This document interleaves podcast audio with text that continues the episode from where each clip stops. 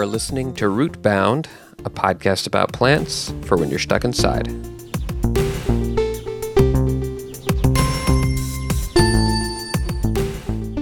Rootbound gets sponsorship from Gourd VPN. Did you know that you can produce vessels for holding water, soil, or just about anything in your own backyard? Gourds are nature's vessels. Use gourds today for secure vessel production this harvest season. Gourd VPN. Vessel production naturally.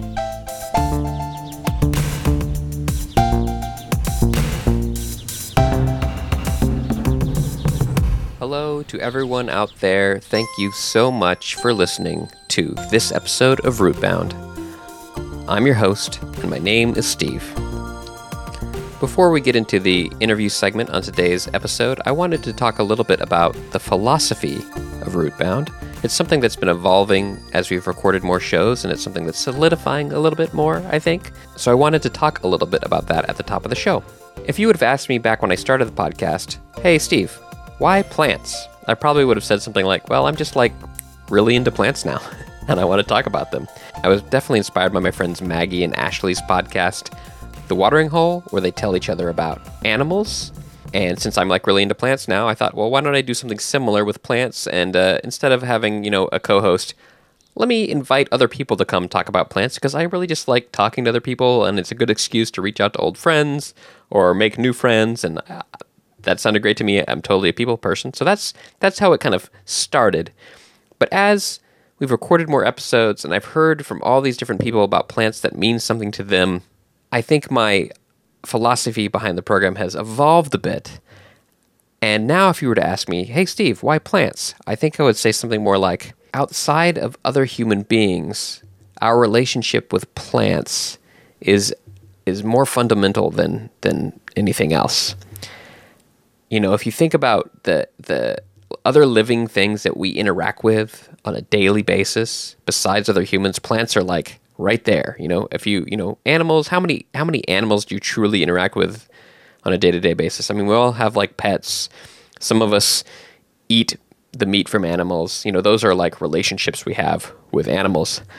But you know, think about the plants we interact with. I mean, we we we eat so many more kinds of plants we interact with plants on a daily basis and you're walking across the grass and you're walking under a tree you know they're the, even in the city there's there's weeds popping up from the sidewalk. They're they're all around us all the time. We rely on them for things like building materials our clothing food as i mentioned before and and the air we breathe is coming from plants. So so that relationship with plants is really fundamental. And so talking to people about plants that mean something to them, I think is a great way to explore our relationship with plants. And I think, you know, in our modern society, that relationship is sometimes downplayed a little bit or, or, or looked over or taken for granted. And I think for me, this podcast has been a great way to analyze that and to think about it and maybe improve my relationship with plants. And, you know, there are people out there around the world who have a stronger relationship with plants. And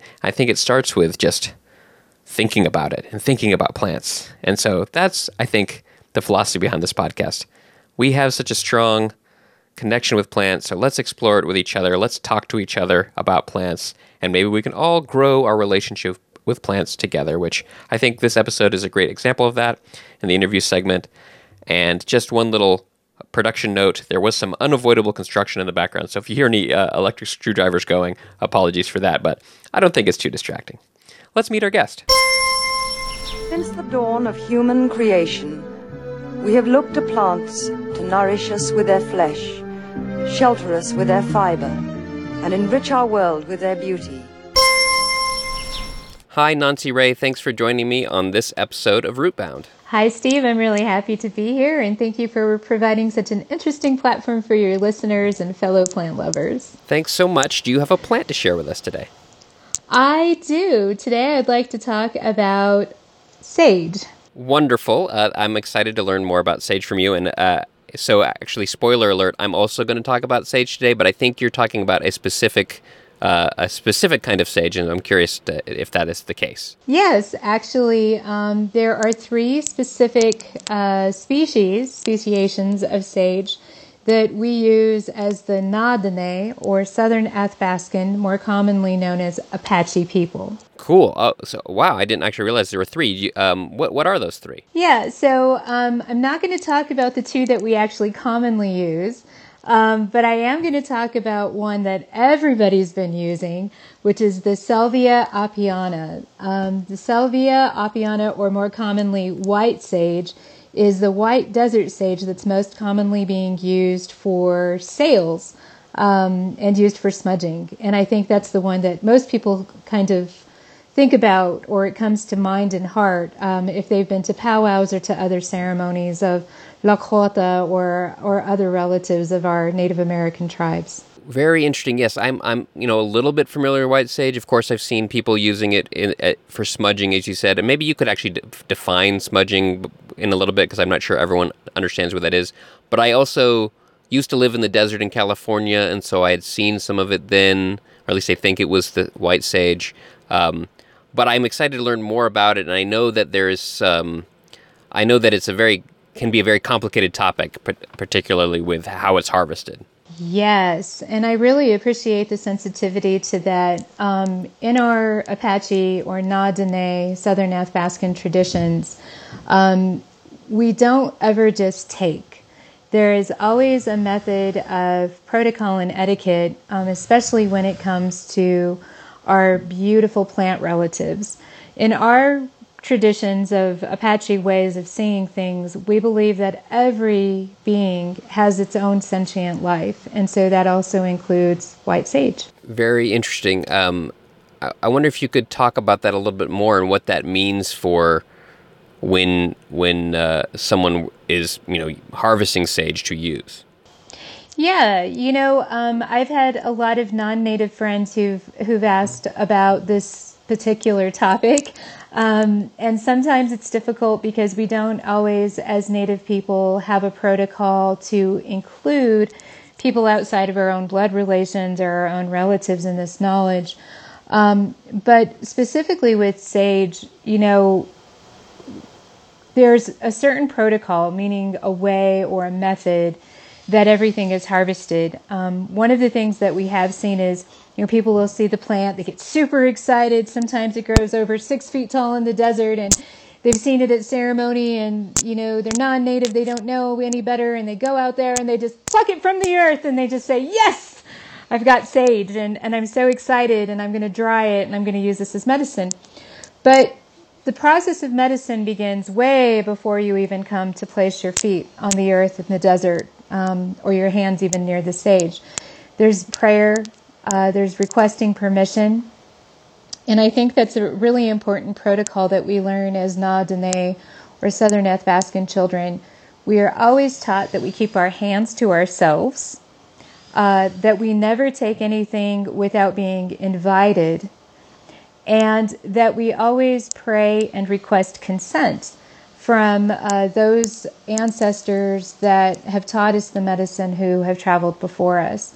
So, a protocol um, is just that understanding of how we interact with our plant relatives, not not just taking or just plucking it from the earth and getting super excited, um, but having more reverence, taking time to really think about what we are doing sustainably, what we are doing conscientiously, and then how that process is also part of medicine.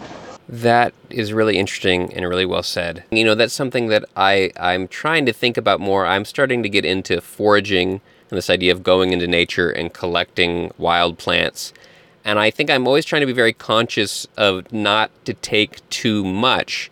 But I think there's also the thing that I'm lacking is this is this being more like in communication with the plants, right? And like this this idea of asking permission. So that's really interesting to me. And I wonder if you uh, have any uh, uh, thoughts about just daily daily interactions with plants. Like how, how, what are some steps that some people can go to like I don't know be more thoughtful in the way they engage with wild plants. I think you know I I really love that question, Steve, because you're starting to demonstrate two very important human becoming or human being traits. One is compassion, and the other is consent.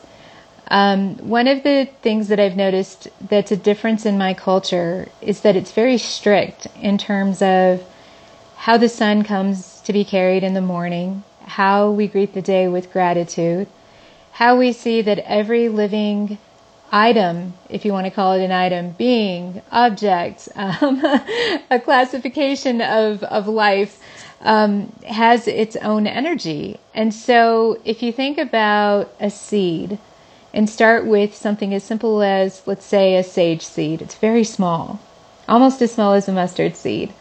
But when we plant it, we don't simply just, you know, dig in the earth and throw it in there and walk away and wait for to see what happens.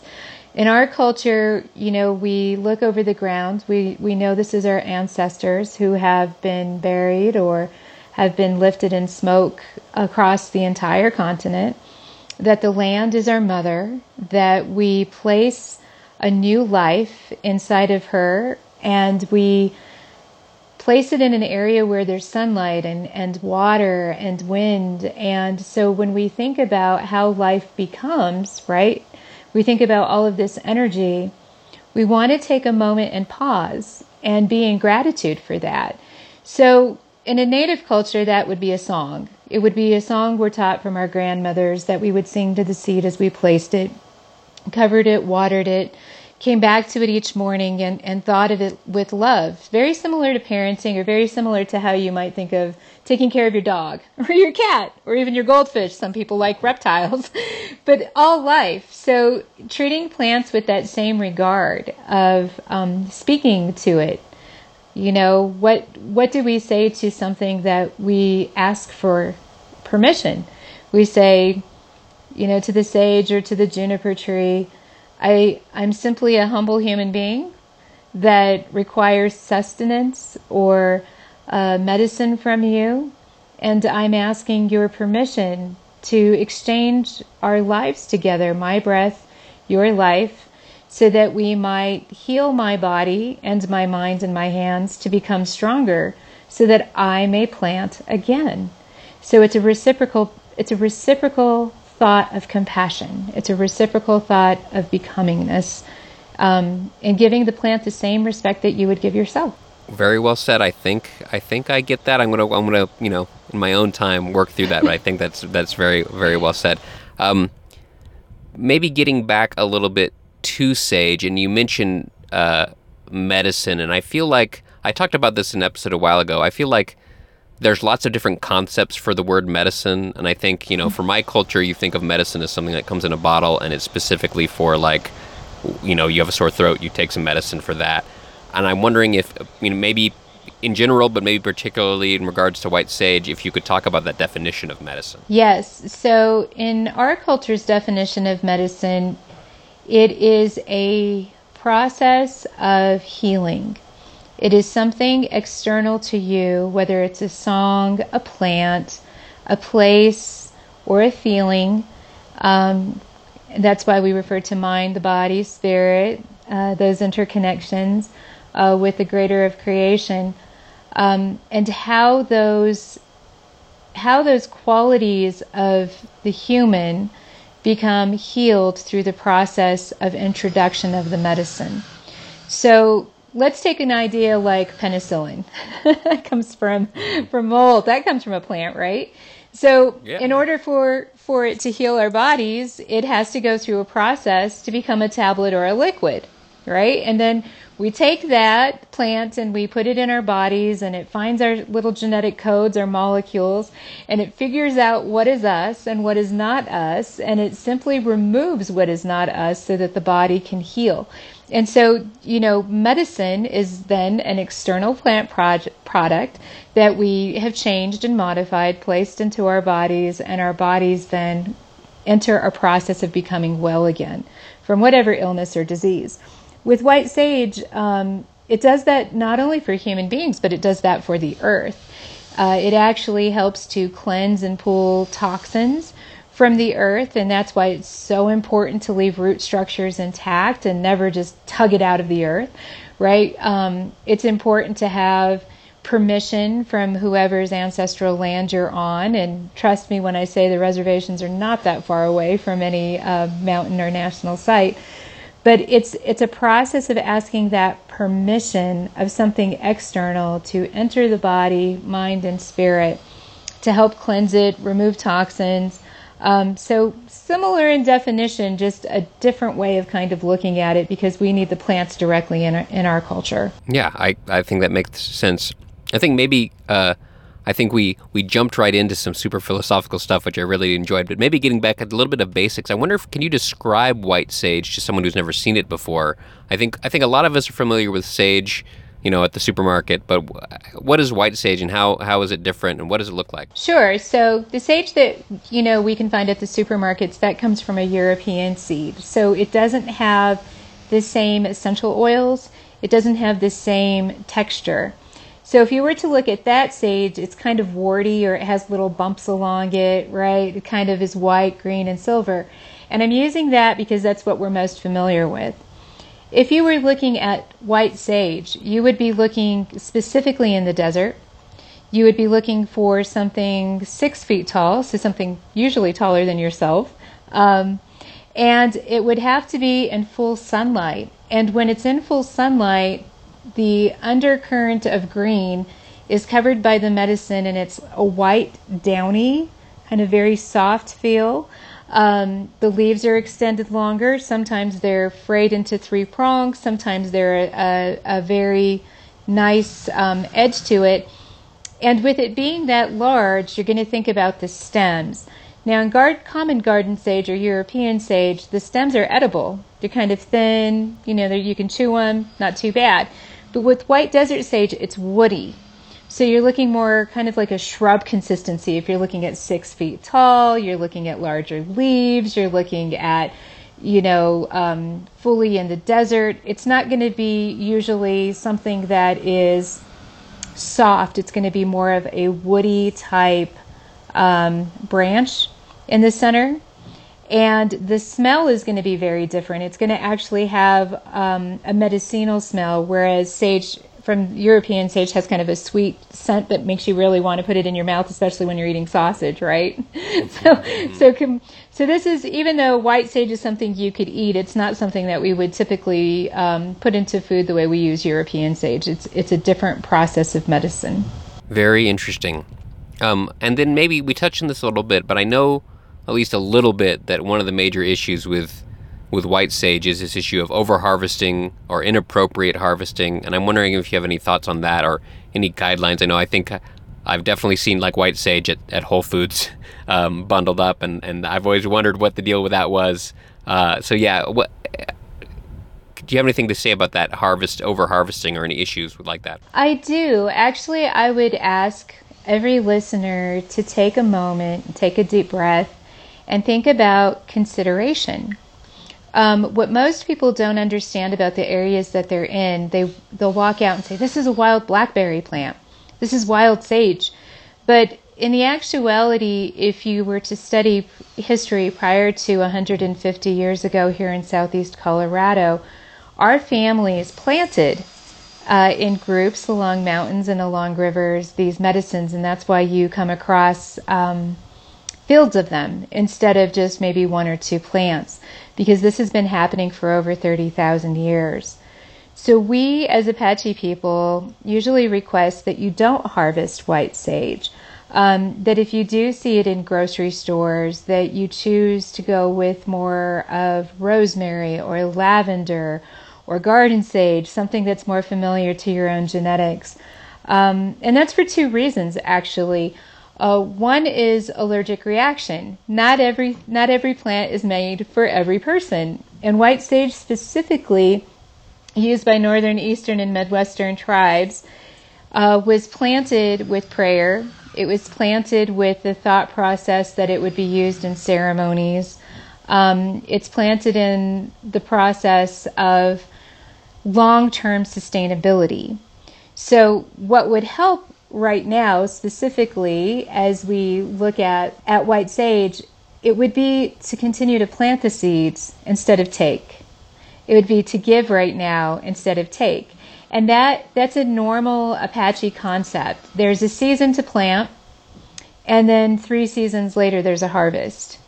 There's a season to then replant, and another three to four years, another season to harvest.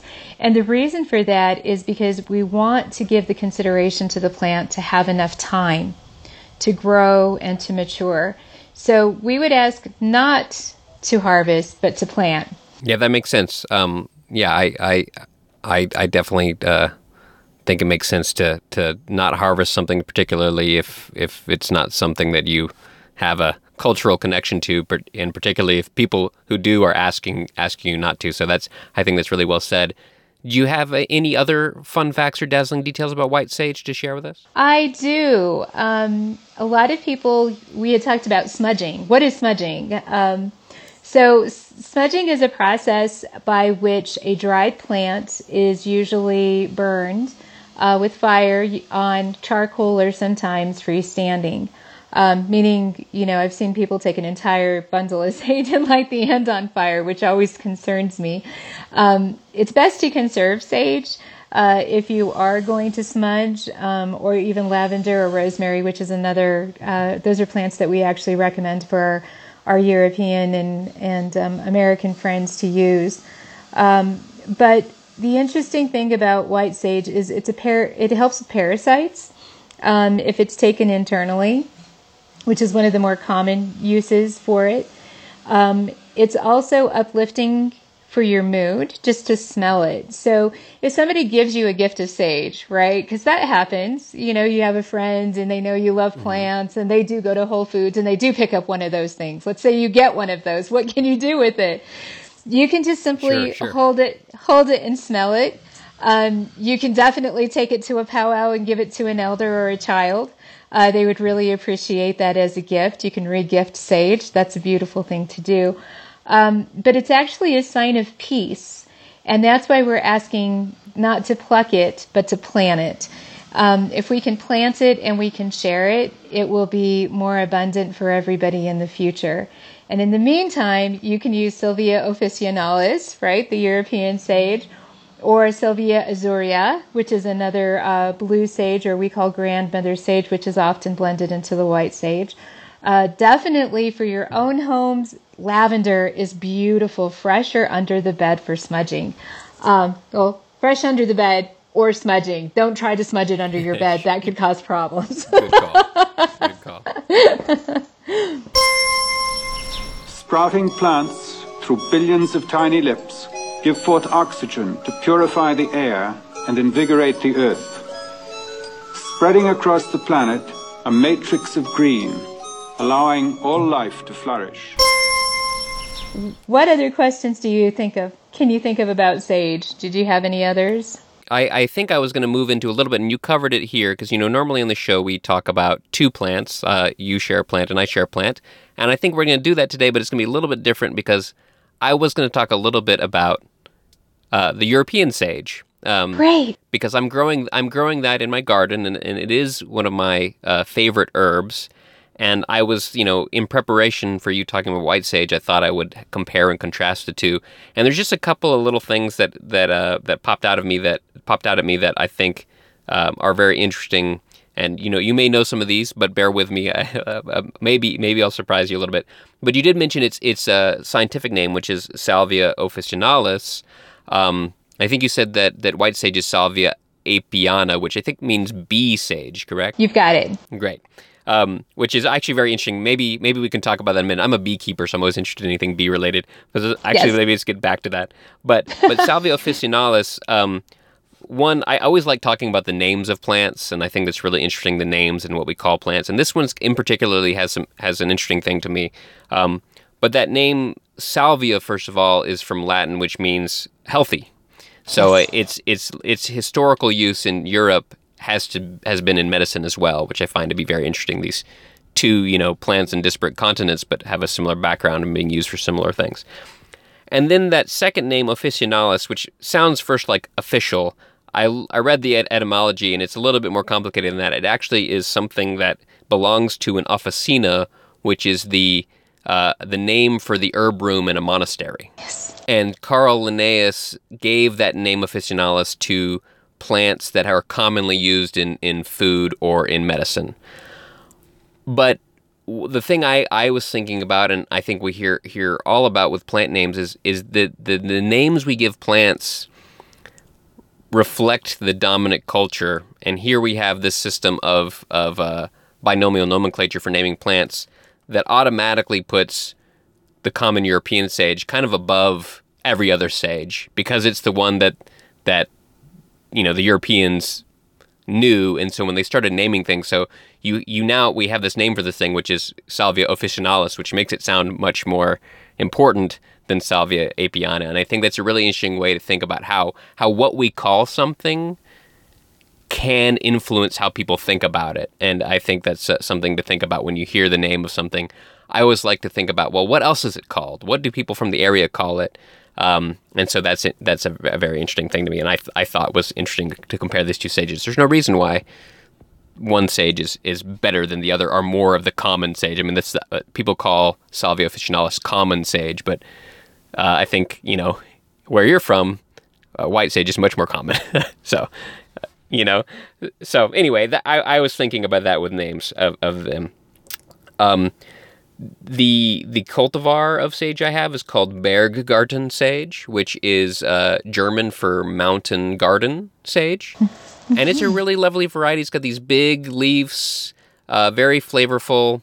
Um, it stays kind of short, which is nice, and it's just a very lovely uh, a lovely um, cultivar. And I, I I got it at the farmers market a few years ago, and it grows really great great here in Northern Virginia, so that's good a couple things about the uses. The there, you know, it's one of those plants. I feel like a lot of the most common plants we know about, at least from European culture, uh, they can cure anything, right? Like when you list like what they're good for, they're like, well, they're good for all these things, which is true for sage. It was used for a cure all for almost things, but the one that is pretty, uh, the one that's not as common and came up in several different places is apparently it's also it's good for memory and there's also been scientific studies that show that you know uh, taking a tea of common sage can help with your memory. So I'm gonna try that. I've never I've never actually had sage tea, but uh, sounds interesting to me. I actually love sage tea, um, and I use the different four different varieties depending on depending on what the what the need is.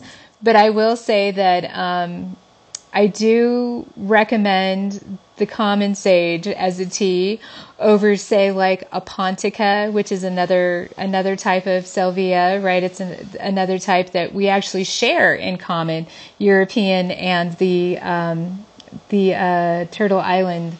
We both have that plant and that was more commonly used by the french and they used it in absinthe. It was one of the main ingredients as a parasitical oh. in absinthe for the French army, and that's how they also survived malaria. So common sage, I, I would say not only good for memory, but for cleaning the lymph system, cleaning the digestive tract if you added a little of that blue sage to it. Um, so again, depending on the need or the use. But yeah, I love sage tea. I love actually a sage broth. We recommended a sage and garlic broth with uh, bone bone broth for the marrow to help mm. um, help boost the immune system um, and help cleanse anything else that might be in there bacterially, so that so that you'd have virus clearance. So interesting. Steve, that was really, yeah. I did learn some things from you. very, very good. And actually, may, maybe one last thing, which I thought was super interesting, is that this is, I have a quote here that says, um, that says, although uh, uh, common sage or European sage is widely cultivated, more than half of the world's supply is still wild collected oh. in places like Albania, Bosnia, Herzegovina, Croatia, Serbia, and Montenegro. And because of that, it has faced overharvesting as well, and governments have had to step in and ask people to stop harvesting. And so that those parallels between this, these plants, I thought was very fascinating. I think that's fascinating too because it shows that what is commonly needed is that we all take an accountable responsibility together for those plants that we both cultivate and that have been planted by ancestors in Europe and as well as North America. Um, and I think that common respect and that reverence for plants is really what's going to help us create more plants in the future and give them a happy and healthy earth so that they can abundantly live to thrive so that we have access to them for medicine as two-legged people. Very well said. Um, before we go, I just wanted to just change the subject just a little bit and just ask about you know your your herbal wellness thing you have going on and, and what you know maybe tell tell the audience a little bit about what you're what you're doing over there in Colorado. Sounds great. So I co-founded an organization called Herbal Gardens Wellness. Um, I have Lennox-Gastaut syndrome, which is an epilepsy condition of my mitochondrial DNA. I've had it my whole life. Um, and we wanted to find a way to do three things. Provide education on botanical pharmacology and access for Native people and our European rural uh, friends that we have everywhere here in the mountains. Uh, gardens to teach anthropogenic uh, gardening. We don't teach permaculture. We actually teach a very old form of 30,000 year old gardening um, and take people through orchards here in the mountains uh, that were planted by our grandfathers. And then wellness, you know, that balance of body, mind, spirit, and intellect, uh, stimulating learning how to be and how to become connected and well to creation in our own way, not just Apache way, but in a European way. Netherlands, we have friends from the Netherlands, we have friends from Australia, we've got friends from Russia, Ukraine, China. I mean, we have friends all over the world. And one of the things that we all have in common is that plants are medicine and plants are food. And the more we have reverence for them together, um, as we teach at Herbal Gardens Wellness, the better future we have not only for our own longevity, but for the longevity of the seven generations to follow us. Wonderful. Well, I think that says it all. Um, thank you for joining me on this episode of Rootbound, and uh, we'll talk to you again soon, hopefully. It was fun, Steve. Thank you. I learned a lot from you, and this is a great show. Hello to all your listeners, and many blessings to you each. And remember, plant, don't pluck white sage. Here's a tip. Put a pinch of sage in your boots, and all day long a spicy scent is your reward. Mmm, just uh, having a nice cup of sage tea here. And I think it's helping with. What? What is it supposed to help with again? Oh, right. That's right. Memory. Got it. Little joke. Um, anyway, I've, I've never really had sage tea before, so I thought I would try it here after uh, our conversation with Nancy Rae. And uh, just a little note if you want to learn more about Nancy Rae's uh, nonprofit, Herbal Gardens Wellness, you can visit herbalgardenswellness.org and learn more about them. And if you're interested, you can also donate to the nonprofit there, which I highly recommend. One little thing that I we forgot to get into in the conversation with Nancy Rae was about the uh, scientific name for white sage, which is Salvia apiana, which I mentioned means bee sage. And that's really interesting because it's a plant that bees are really attracted to. But the one little fun beekeeper fact that I often find myself bringing up when I'm talking with non beekeepers is the fact that the honeybee, the one we all know, the one that we get honey from, is not native to the continent called North America. It is from Europe and Africa. And so when this is called bee sage, it's not talking about the honeybee, it's talking about the variety of other native bees uh, in Colorado and in the deserts all around the western part of this continent that are highly attracted to white sage. So I think that's a really fun fact to think about. And I think those other bees don't get enough credit for what they do. They don't live in as big of hives as honeybees. Um, some of them are just solitary, they live completely by themselves. Some of them, if you're not looking closely, you might confuse them with a fly. Um, but there are more species of solitary bees and bumblebees and carpenter bees than there are honeybees. In fact, there's only eight species of honeybee, and the other kinds of bees just dwarf that. But we we give the honeybee a lot of credit, which it deserves credit. It's a cool bug, um, but we I think we maybe give it a little bit too much credit just because we love the honey so much. I do. I love the honey, but I also trying to always remember those other bees and the hard work they do to pollinate plants, not just white sage and not just in Colorado, but all over the world. Bees do a lot of work, not just honeybees, but all bees. something to learn. Maybe you didn't know that that their honeybees are not native to North America. I, I find people don't know that often. Um, they're a little bit more like a cow or or a chicken. You know, they're an imported agricultural species, but that doesn't mean they're not important. I'm a beekeeper. I, I keep them, so they definitely are important. But you know, it's fun to know the the like history behind animals and plants and how they got to be where they are. So yeah, I think that name uh, Salvia apiana kind of sparked that in my memory and uh, thought I would share that with you all today. And I think that's it. Thanks for listening. We'll talk soon. My guest on this episode of Rootbound was Nancy Rae Kochis-Clark. Nancy Rae is Na-Dene Southern Athabascan, commonly known as Southeastern Colorado Apache. Nancy Rae is the co founder of Herbal Gardens Wellness, a traditional native healthcare lifestyle medicine organization. You can learn more about the organization at herbalgardenswellness.org. Rootbound is hosted by Steve Ellington, grower of the Berggarten Sage. Music by Christian Kriegescota. Fake ads by David Lonnie.